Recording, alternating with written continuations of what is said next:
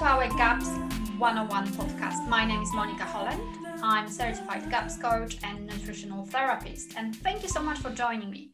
I'm here to interview health experts, share healing stories, provide practical tips, and answer your questions to help you on your healing journey. This is part two of our podcast about gas. Together with a fellow GAPS coach, Tanya, we are exploring this very needed subject. In part one, we explored gas, bloating, burping. Uh, so please listen to it as there is a lot of valuable information. Before we start, I just wanted to say how grateful we are uh, for, for you, Tanya, to take your time and help our members learn a bit more about gas. And I'm also very grateful for our members having that hunger to learn about their bodies and that thirst for healing. So thank you so much for being an amazing community. Uh, just please know that, uh, the below the all the answers we're going to to go through uh, the answers to your questions they are intended to be uh, for information purposes only. It it cannot be replaced by uh, by any medical um, mm, advice from your healthcare practitioner. So now off to answering the questions from how to gaps members. Um, so tanya are you ready I'm ready and thank you. I look forward to, you know, answering these questions and providing the listeners, you know, with some feedback. Amazing. So our first question is from Chris. Which foods are the most gassy? Uh, is there a list of vegetables that are widely commonly gas producers for most people? For example, for me, the culprits are avocado, onion, boiled egg, beans, even though it's not in food, banana, uh, sugar in general. And I think she also mentioned she's fine with ripe mango. This is a, a really good question, and it's going to have a long answer to it because there's a lot on the list that we can talk about. We're so, um, we are ready. okay, get your pens ready. Yes, and a paper and pad. So, um, we can break this, you know, this answer up into two categories. There are the foods that kill the bacteria, which then release gas into the digestive system as a result of them dying. And then there are the foods that feed the bacteria, which then release gas into the digestive system because the bacteria process the food and produce a gas as a byproduct. So the, in these two, you know, subcategories, we also have GAPS food and non-GAPS food. So let's concentrate first on the GAPS foods that cause die off, where the bacteria there they die off and they release the gas upon their death. So on this list, I have cultured dairy, anything that's fermented, such as fermented vegetables or fruits. These are die off foods. There's the commercial probiotics, and Dr. Natasha has also mentioned that coconut oil and olive oil can produce a die off effect. And so all these foods that I listed are somewhat, you know, common known die off foods. But there's also the foods that, you know, um, may not be on this list. But let's say there's those foods that boost the body's immunity, you know, such as meat stock where um, it enables your body to gain the strength in order to kill off the microbes itself. So um, it's those die off foods, but also any food, you know, uh, that could boost your body's strength, give it enough in order for it to kill off the microbes itself. So that was the first category, you know, so, so foods. If I, if I, could actually just add, uh, sorry, Tanya, for me, ginger and beetroot because they are so potent, such a potent healing foods, they would create a die off and they would create uh, gas. So, um, so yeah, sorry, I just wanted to to share my experience. Yes, thank you for adding that. You know, there's also, you know, like uh, I've heard of garlic you know, can um, be very detoxing and produce a die-off effect. So there are, it's good that you mentioned that there are others, you know, out there that can produce these die-off effects that may not be commonly known, but you could experience the symptoms of die-off from killing off the bacteria and releasing the gas into our digestive tract. So good that you mentioned that.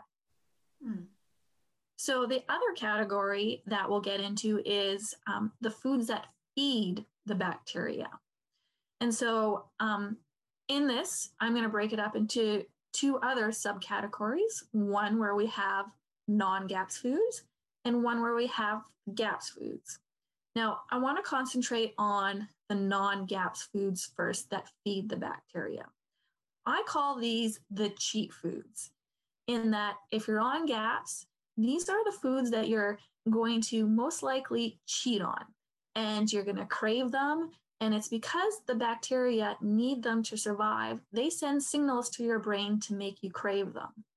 So, for instance, on the list, we have processed carbohydrates. Think of breads, think of crackers. Then we have processed sugar. Almost, you know, anything, you know, nowadays that's processed has sugar added to it. And you and you also think of all those other processed sugars that are substitutes, you know, for regular white sugar. There's, you know, on this list, we also have um, milk, uncultured milk, which has lactose in it, which is the sugar within milk. So if it's not properly, you know, pre-digested by culturing it, that can feed the bad bacteria. On the list, there's starchy vegetables, which is the beans, the legumes, and others. And interestingly, fiber. Fiber can feed both good and bad bacteria. And last that I have on my list for this category is the fillers within supplements. These fillers are put in there to keep the, you know, the supplements or the probiotics um, intact but they can feed the bad bacteria. And so, what's really interesting about this list is that um, they feed the bad bacteria, but these are the common items that we either eliminate or reduce drastically when we come onto GAPS. Those are the first things that go out of the pantry and we, you know, clear out.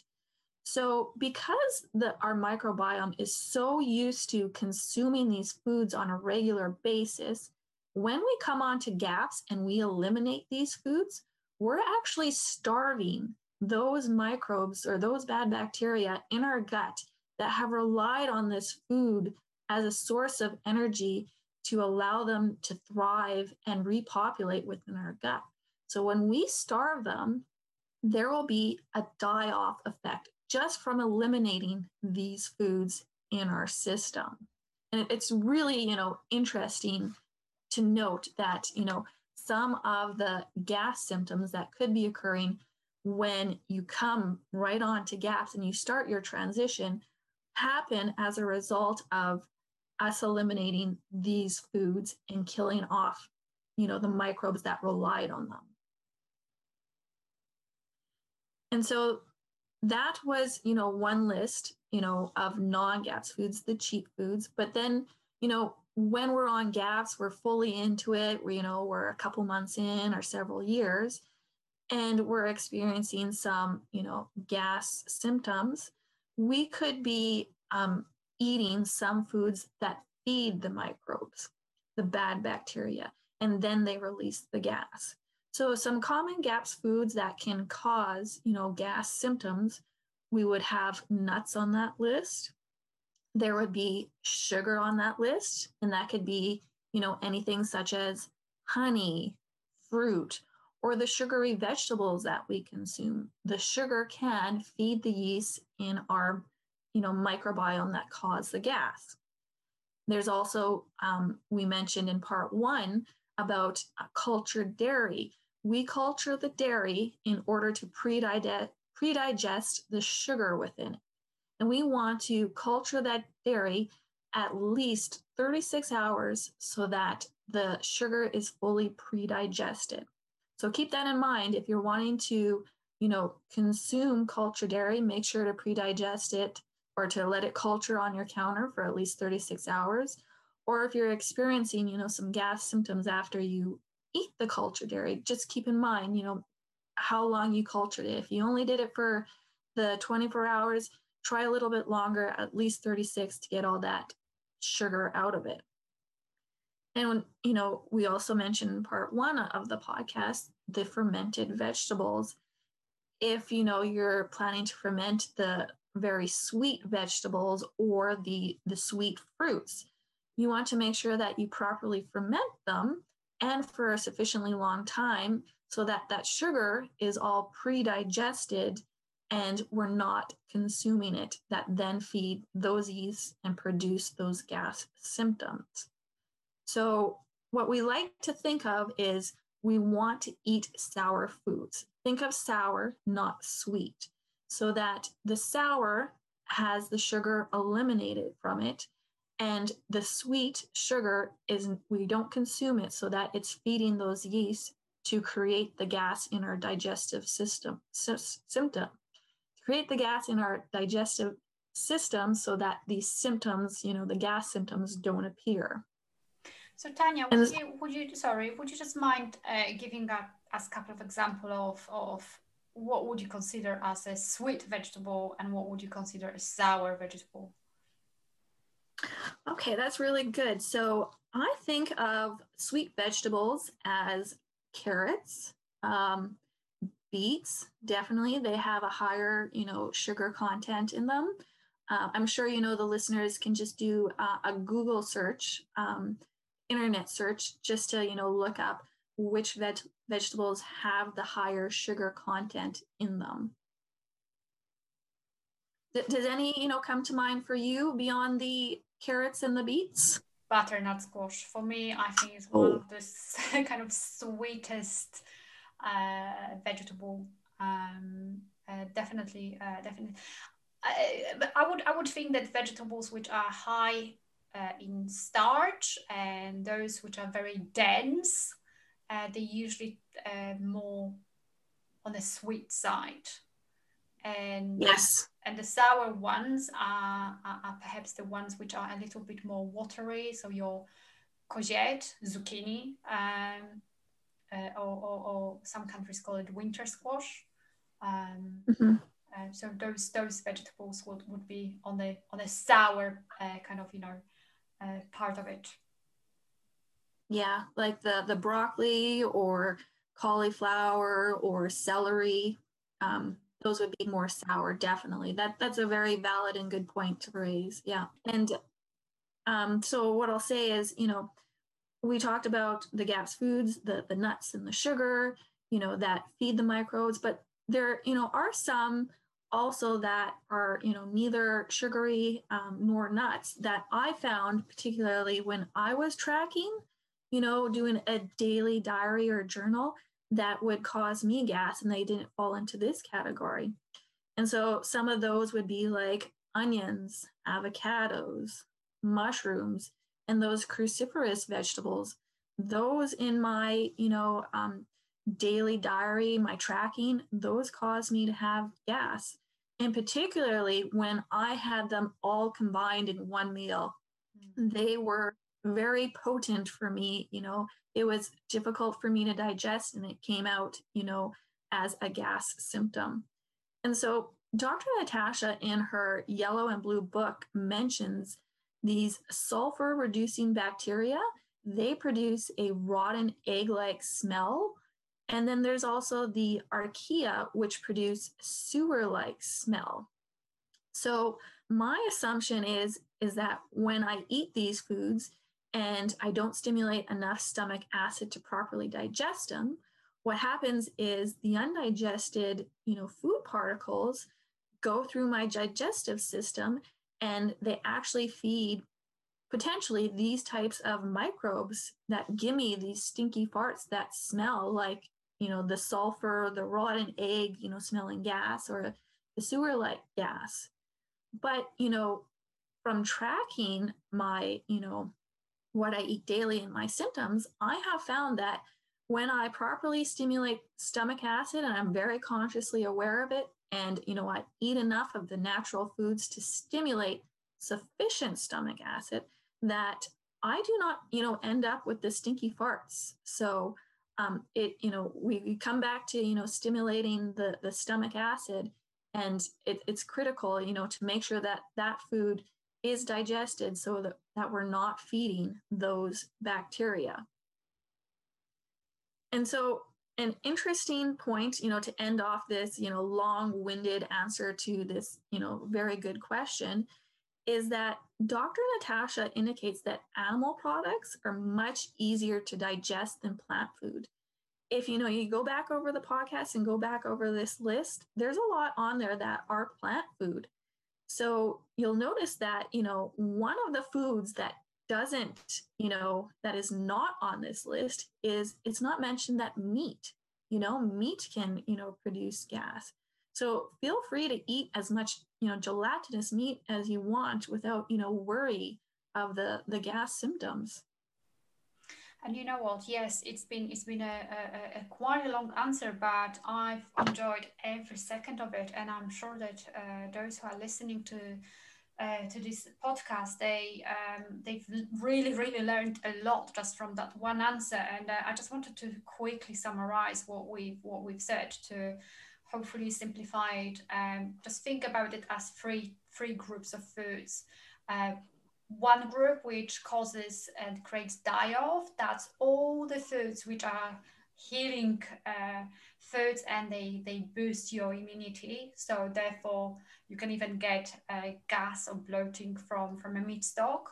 Then you have non-GAPS foods. So we want to kind of, you know, get rid of all those foods from, from, from our uh, diets. That's all the processed food, carbs, sugars, uh, very starchy vegetables like beans, um, mm, high fiber, and obviously supplements with fillers. And then we do have the GAPS foods, uh, which are GAPS allowed, uh, but uh, but they may feed that pathogens and and uh, most of those, those foods are, are, on, um, are allowed on more advanced uh, stages of GAPS.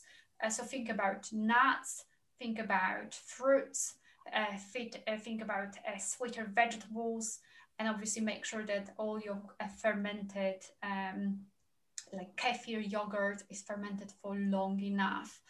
Um, and and and and, and that, that last point which you've mentioned tanya about that meat is much easier to digest than the plant matter um, i would probably say 50% of my clients they are on a no no plant GAPS and, and they're all doing amazing. Um, and typically, those people have um, severe digestive problems, and within a couple of weeks, they discover, um, you know what, my extreme pain uh, is, is, is being reduced, my bloating, my gas, I'm not burping anymore, and, and all the symptoms are lifting. So, uh, this is definitely uh, um, a clue to uh, healing uh, more, more kind of severe digestive symptoms. But okay, let's move to the next question. Our next question is from Ingrid. Um, and there are three parts to this question. So I'm just going to uh, uh um, read out uh, three parts to that one question.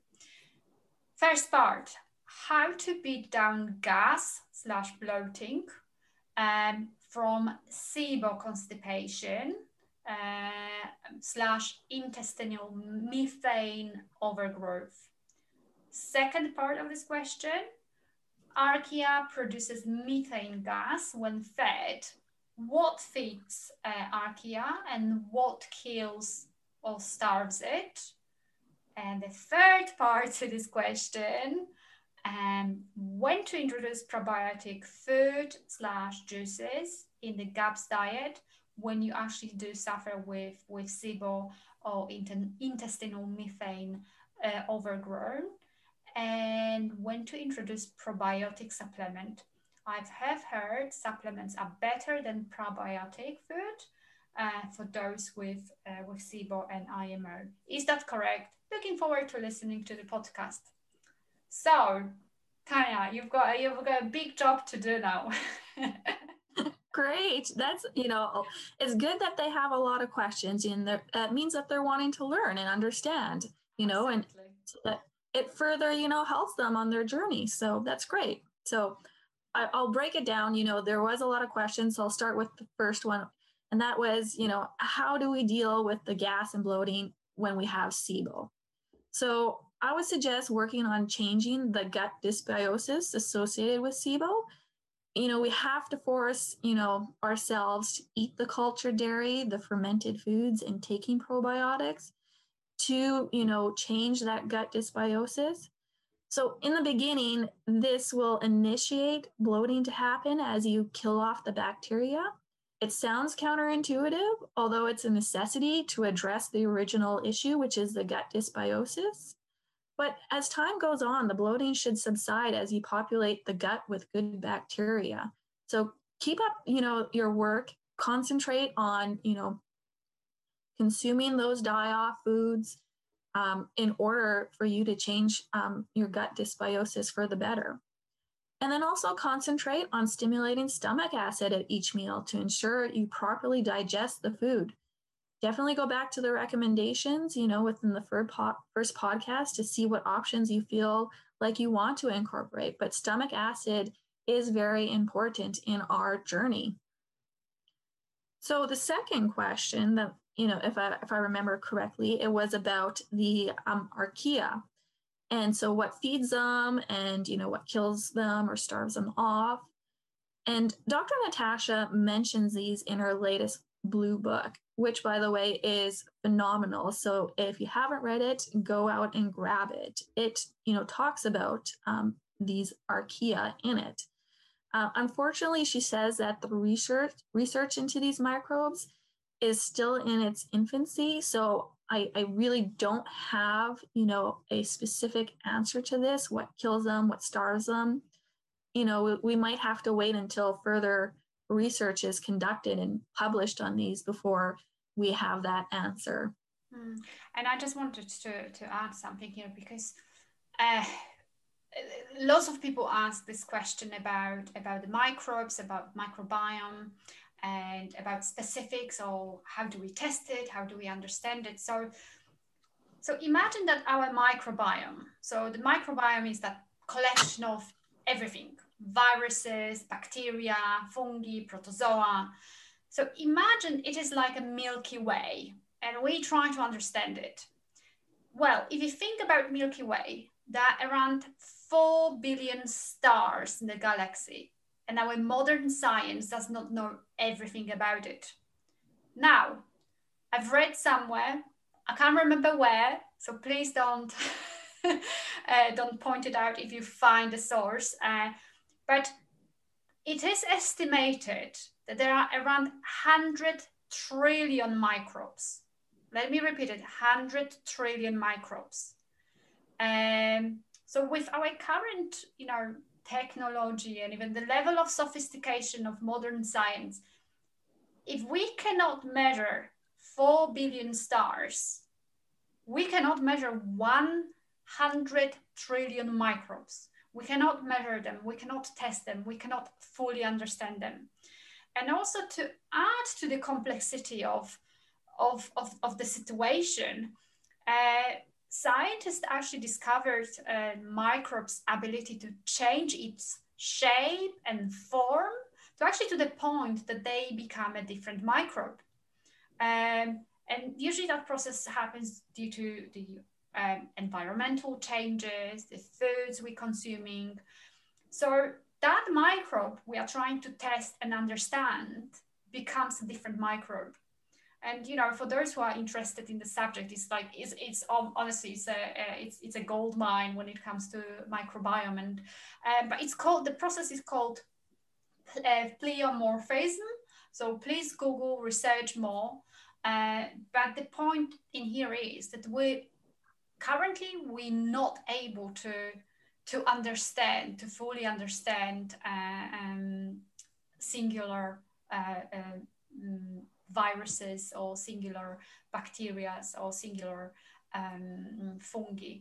Um, but yeah, sorry, Tanya. I just I just wanted to add it, and uh, but please do carry on with answering the, the third part of the question.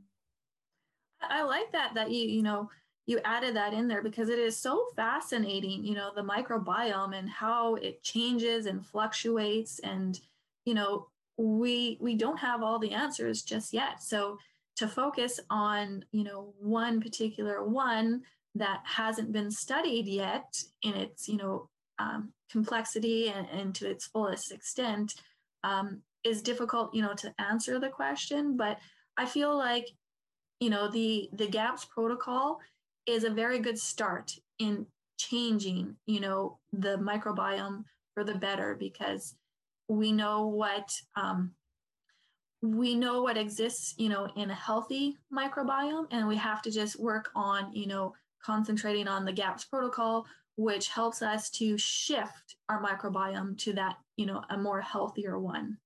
So that's great. Absolutely. Right. And so um, the last part that, you know, of those questions, I think it was about, you know, when to introduce those probiotic foods and juices versus, you know, the commercial uh, probiotic supplements. So Dr. Natasha indicates that the liquid from fermented foods can be introduced right from the beginning. The quantity of liquid that one can tolerate is very individual, and you need to introduce it slowly. So, taking a little bit at a time and introducing it very slowly so that you go through the die off effects and are able to manage them.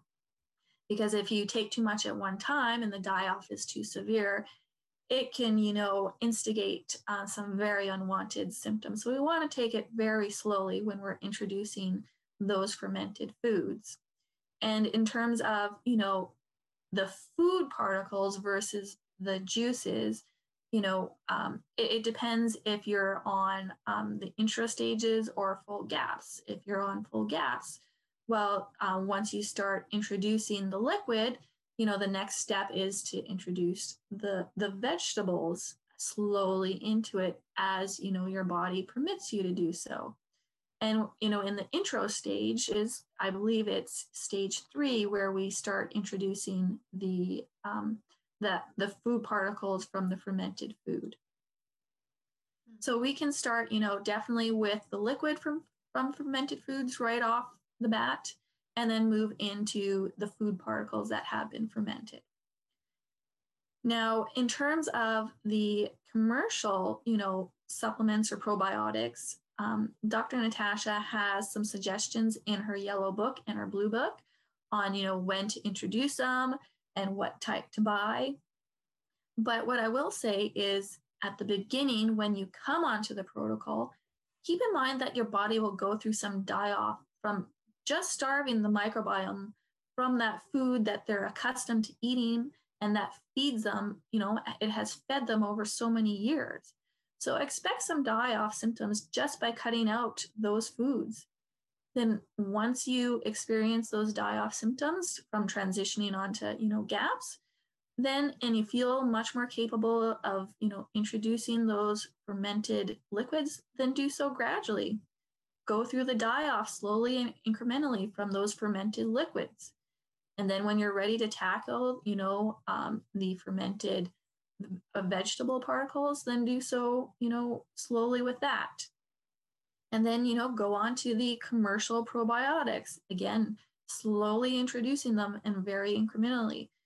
If we you know introduce everything at once we'll go through some very severe die off so for warning you know take it very slowly as your body will allow you to do so. You know you're in it for the long haul and it's better to handle those die off symptoms very slowly and what you can tolerate to make it much more pleasurable in the long run and sometimes sometimes i well sometimes quite often i do have a question like what does it mean to go slowly? And for some, going slowly, it will be just one drop of sauerkraut juice diluted in a cup of meat stock.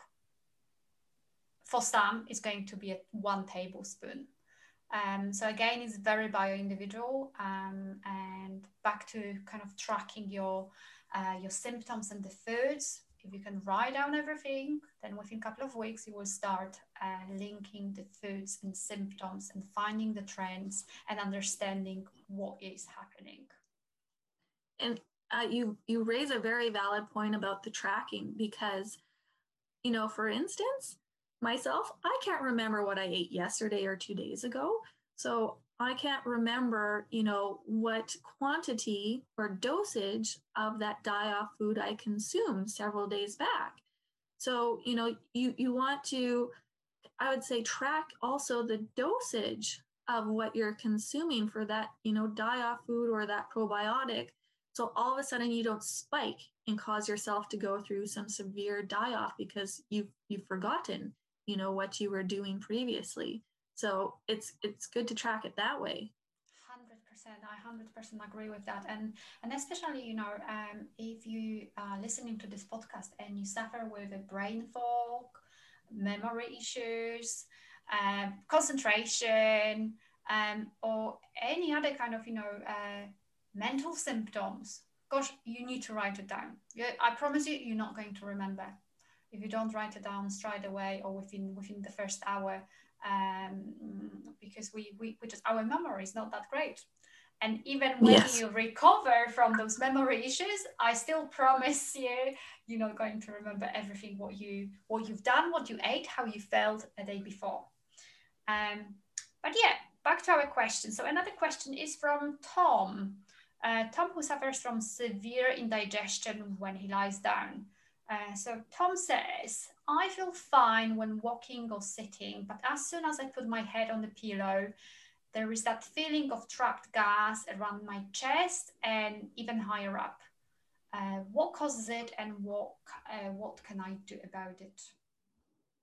Okay.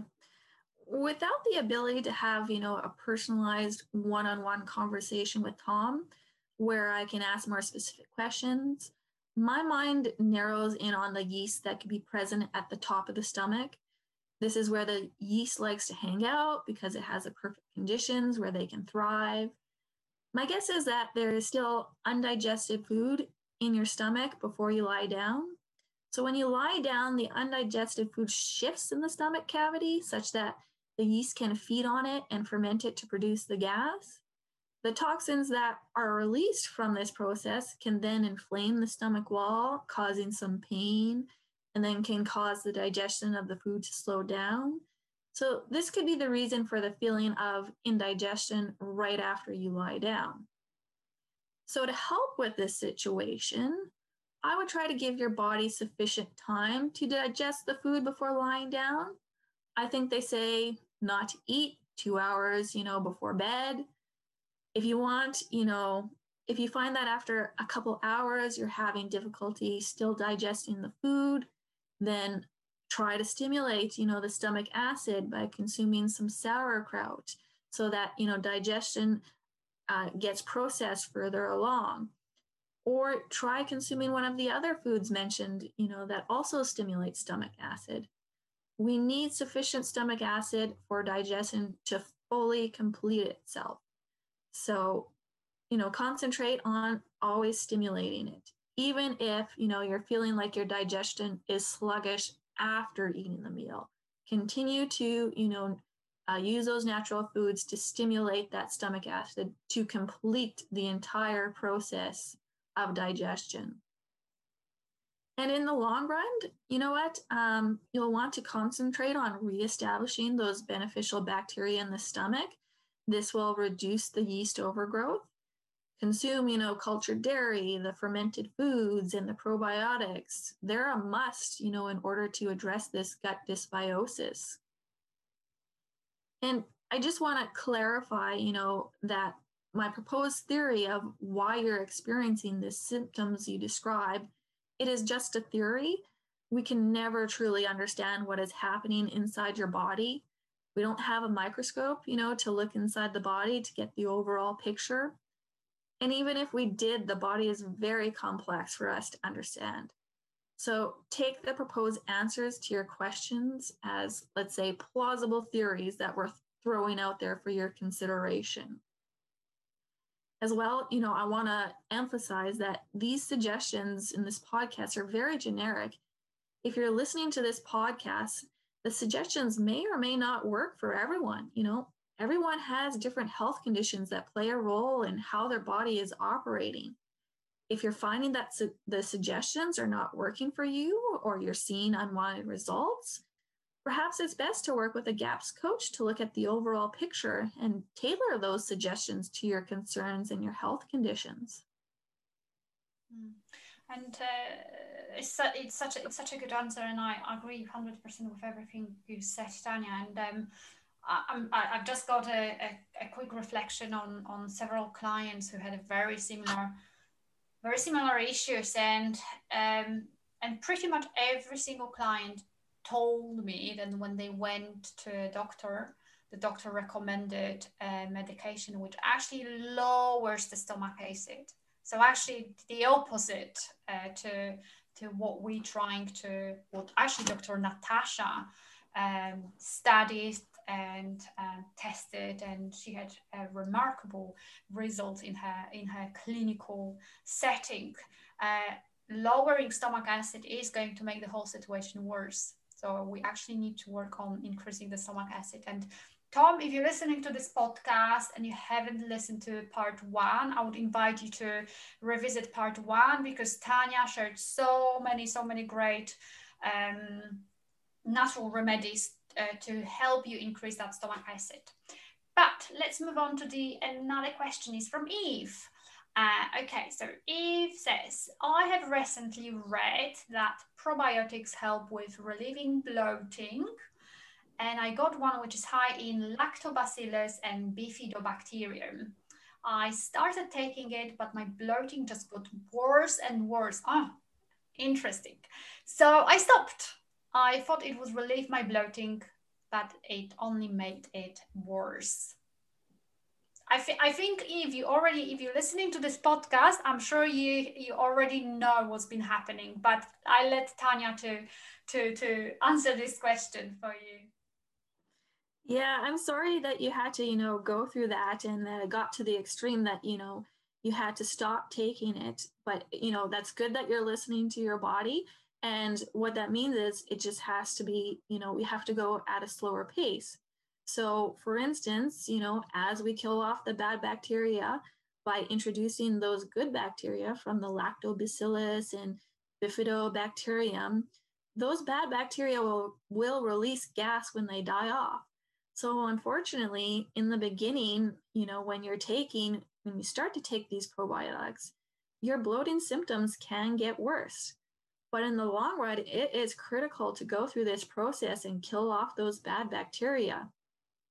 You know, instead, perhaps, you know, to make the situation a little bit more easy on yourself and more pleasurable, you know, um, or not as severe of symptoms, you know, gradually introduce the probiotics so that the bloating is manageable and not so severe all at once.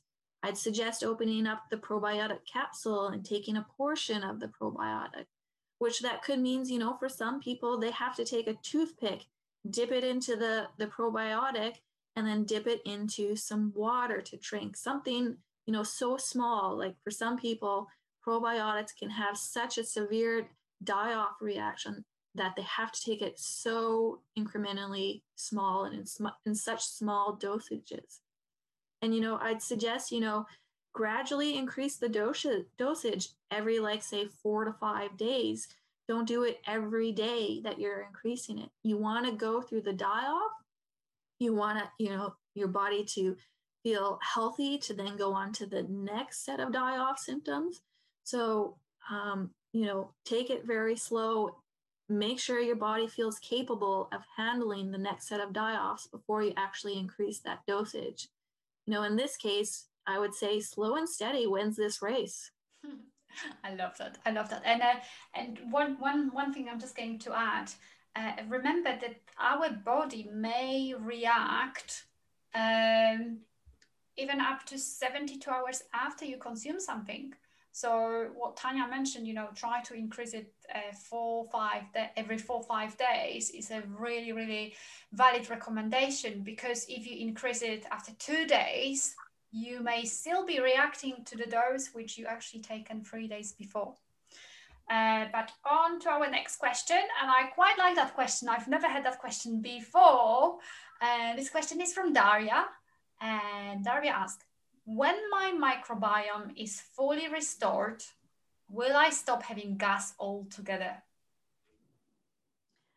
I like that question because you know what? I've thought of that for a very long time, you know, in my journey. And, you know, hoping that, you know, things will get better and that eventually things will stop. So that's good that you're thinking about it. And what I'd like to say is, you know, the hope is that, you know, your gut will be restored to a point where the gas is very minimal. I don't think we can, let's say, ever completely, completely eliminate the gas. There will always be, you know, some food, you know, that produces manageable amounts. And think of, you know, right now, perhaps you're on GAPS. Well, think of if you go through, you know, the different stages, each stage may induce some gas with it. And then after, you know, once we're on full gas, then we go on to the coming off gaps and where we introduced foods that are even more harder to digest and that may produce some gas. So we're always, you know, on a journey, you know, from here on out, we're always going to be trying to further digest other foods that have been, you know, difficult for us in the past to previously digest. And so we could, you know, there could be always, you know, manageable gas that happens or amounts of gas that comes out symptomatic of what we're eating. So not to, you know, you know, leave you discouraged and saying that, you know, we're always going to have gas. The, the gas, you know, will become more manageable. And for myself, I see that, you know, when I started GAPS, I had a lot of, you know, gas from what I was eating. And now I find it's much more manageable as time progresses. I make sure, you know, I stimulate sufficient stomach acid in order to fully digest the food. And when I do this, I feel great for the rest of the day. It is a huge help to me. So have hope that, you know, the gas will reduce itself and be more manageable. And you know what, Tanya, there is there is another question which I I had it on my list later on, but actually it is quite related to the question that we asked, and this is a question from Randy, and I am tempted to ask this question now before we jump to other questions because I feel they are somehow related. So Randy asked, does bloating have an actual function? I ask this because many unpleasant things have a function in the body. Great question. And I would say bloating is more like a symptom telling us what could be possibly happening in the digestive system. In the digestive system. It happens because gas is produced. The gas is a byproduct which causes the symptom. I personally think of the word function to mean that the body has a reason for doing what it needs to do to accomplish a task to its own benefit. I don't feel like, and you know, I haven't come across any benefits to bloating, you know, aside from the benefit that we're killing off the bad bacteria that shouldn't be there in the in the first place and that's then creating the gas byproduct that we're experiencing as a bloating symptom. So, from my perspective, I see it simply as the gas produced is a byproduct of what's happening in the gut, which then results in the symptom of bloating. I don't know, Monica, do you have anything to add to that? Well, when I think about gas in, in, in the whole digestive system, so not only bloating, but gas in general, uh, and I think, and I, I divide it into kind of two kind of causes of where do we get that gas from? So the first one is we get it from the air, so from the outside environment.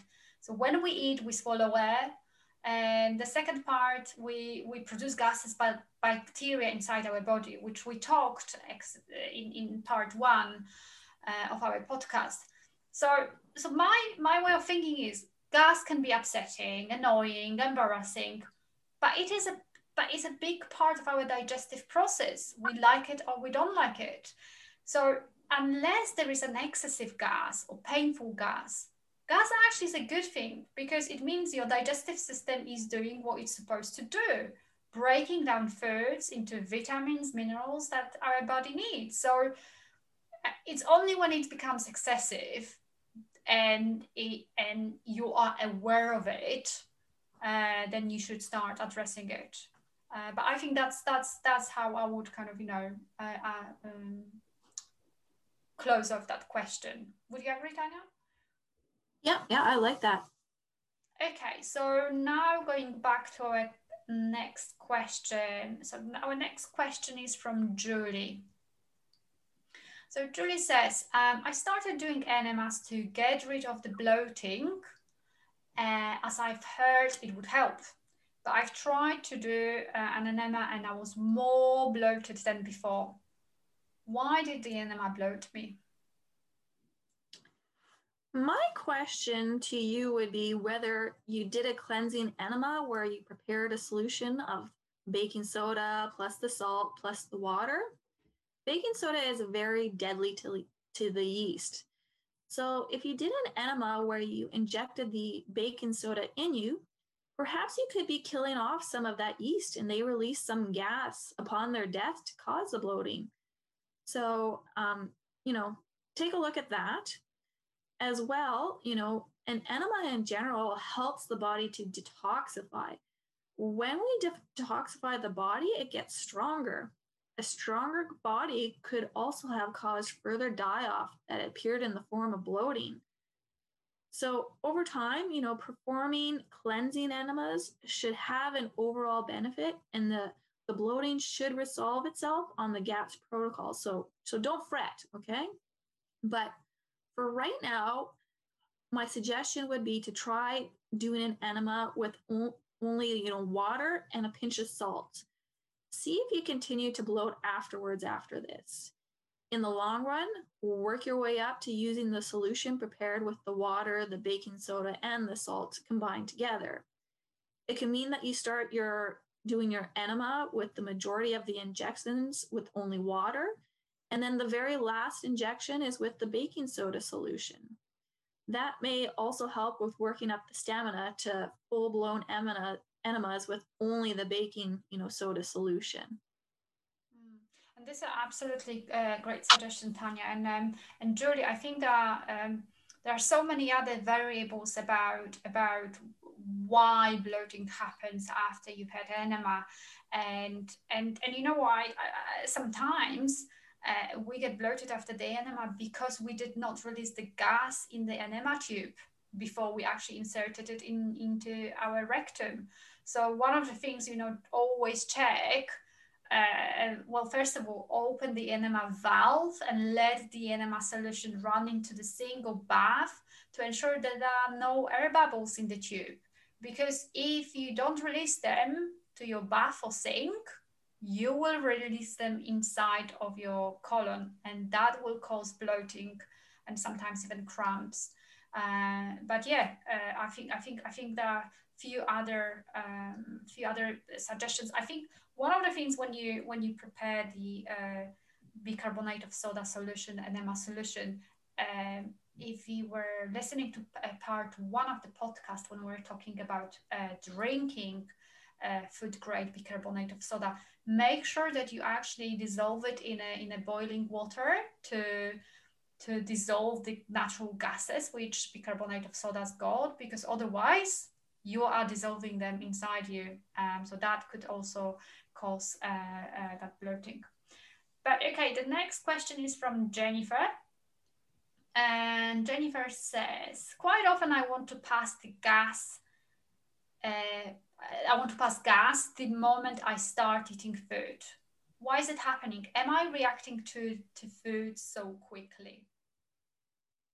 That is a great question. And I'm so glad that I'm not alone because I have asked that myself too, as you know, me too, me go, uh, yeah, when I like I'm tracking, you know, my my daily journal or diary and going, what is happening? You know, is it, you know, what I'm eating? And so, yes, I have noticed that in myself. You know, I eat some food and then I feel like I need a fart. You know, it's natural.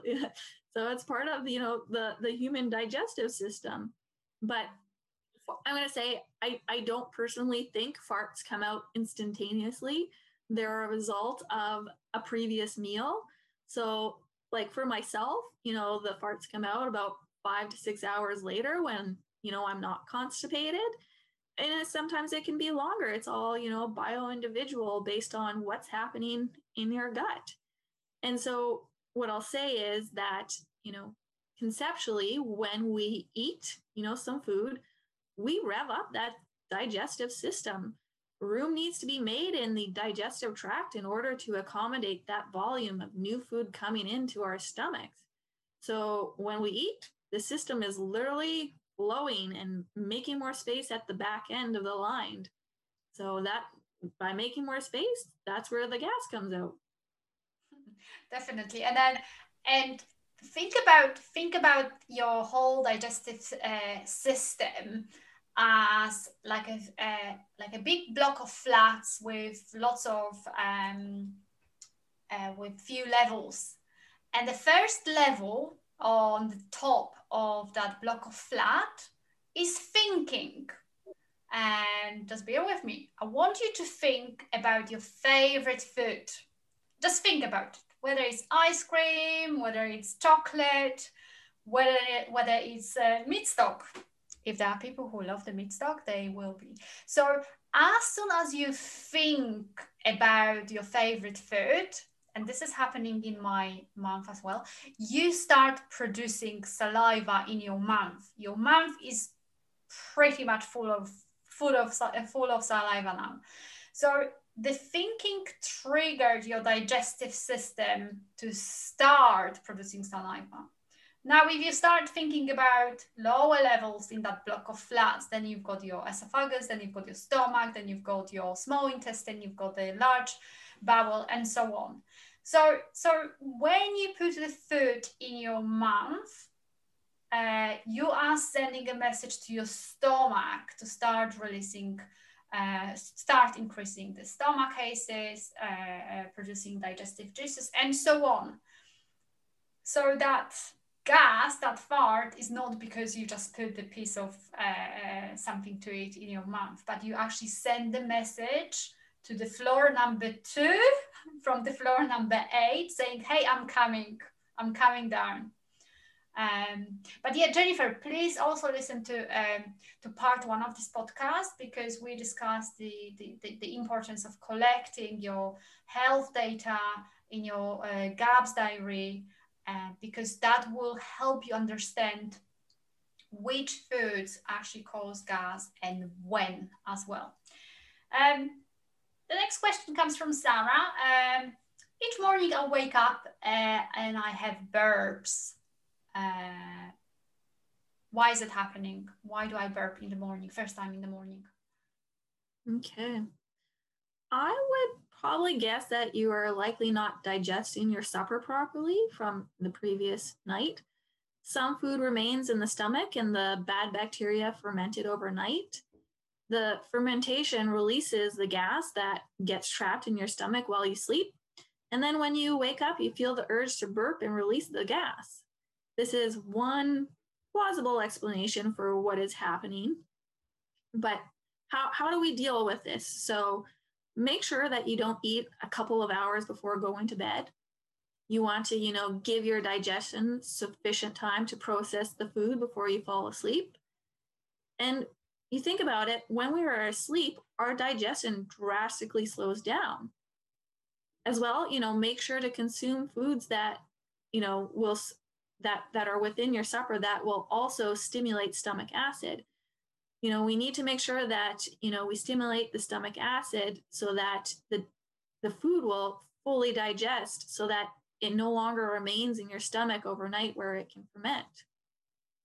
And over time you know what you also want to work on the gut dysbiosis and populate it with beneficial bacteria the bacteria suppress the stomach acid it's it's the bad bacteria that suppress the stomach acid so we need to outpopulate those bad bacteria with good ones. And we also need to remove those toxins that enter into our digestive system. You know, um, they're the main reason the bad bacteria are, are hanging around in our stomach. So that would be toxins within our food or from our amalgam fillings and so forth. So we want to, you know, concentrate on eliminating or removing those toxins that cause the bad bacteria to be there in the first place and that then cause you know low stomach acid which impedes on our digestion mm. we've got another question about burping actually Uh, this question is from Martha, and she says, I'm fine until an hour after a meal, then the burps start. What is going on? I think that's, you know, um, very similar. It comes back to, you know, undigested food that remains in your stomach from the last meal. That's feeding the bad bacteria. You know, the bacteria then fermented in the food into the gas. And so I'd say, you know, work on naturally stimulating the stomach acid by eating like the sauerkraut, the potent sauerkraut. You know, do it 10 to 15 minutes before each meal. Or you can consume any one of the other foods, you know, previously mentioned in part one, which will help the body to naturally stimulate the stomach acid. This will, you know, help to ensure that food gets properly digested and does not eventually feed those bad bacteria. However, you know, understandably, if you know you forget to have the the food that secretes the stomach acid with your meal, you forget it, you know, you're overwhelmed, and let's say the burps continue happening within the two to three hours after the meal, um, I would say, you know, you still want to, when the burps are happening, consume, you know, some of those natural foods that will stimulate the stomach acid particularly, you know, again, sauerkraut, because it's the number one most potent, you know, one that will naturally stimulate the stomach acid. So either the fermented juice or the ve- the veggies, you know, and this, you know, when you continue to eat those natural foods to stimulate stomach acid, it will further help to digest those lingering foods in the stomach. Tanya, that was the last question from our How to GAPS members, but I would like to ask two more questions. Uh, could you give us some insights in terms of uh, when our listeners should reach out to GAPS coaches in the context of GAS's situation? That is, you know, a really good question, which, you know, many of our listeners are probably, you know, wondering themselves right now. And, you know, I'd say if the gas is tolerable and you feel capable of handling it yourself, then feel free to tackle the situation on your own. Do keep in mind that all the suggestions noted in you know this podcast are very generic and they're not going to work for everyone.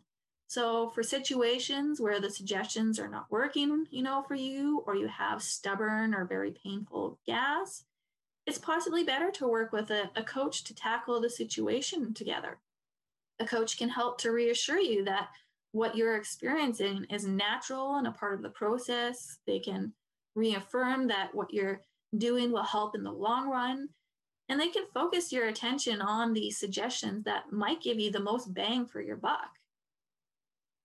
I'd like to add that, you know, when you work with a coach, they also look at all symptoms you're experiencing, not just those, you know, associated with gas. Sometimes there is an overlap happening. Like, for instance, constipation and bloating will occur at the same time. In the podcast, you know, we only addressed bloating and it didn't even touch upon constipation. So, a, a coach can help give you suggestions to address both of these issues. And, you know, I guess is a journey which can extend over several years. So, why not gain a friend and a, a cheerleader companion to make the experience more pleasurable? Wouldn't you say, Monica? I agree 100%. You know what? The, doing gaps on your own, uh, it's such a long journey. Quite often we we have we have our partners, family members, kids, aunties, neighbors, just kind of you know uh, doubting what we're doing uh, because what we're doing is kind of against what the mainstream media and and the Western healthcare is advising us. So that's why having a gaps coach who is who is basically holding your hand, even if it's a virtual hand, because you know during these times, pandemic and so on, uh, we we don't even see our clients uh, physically, but um, it's so important to actually even sometimes to talk to gaps coach and sometimes to vent and and just share the you know emotions and worries and just ask lots of questions to to get that reassurance you are not breaking your body you are healing your body yes you're having all these bad symptoms annoying painful uncomfortable but in a long term, you are healing. Um, so I absolutely agree. And Tanya, I'm sure our listeners would love to hear a bit more about, about your services and how they can contact you. Oh, well, thank you, Monica. You know, I would love to make contact with any listeners that are interested in work with working with me. You know, my company name is Living in Wellness Coaching Services, and my website is livinginwellness.ca. On there, you can find a list of all my services that I offer, as well as my gap story, you know, in more detail. Go go ahead and you know read it, see if you can relate.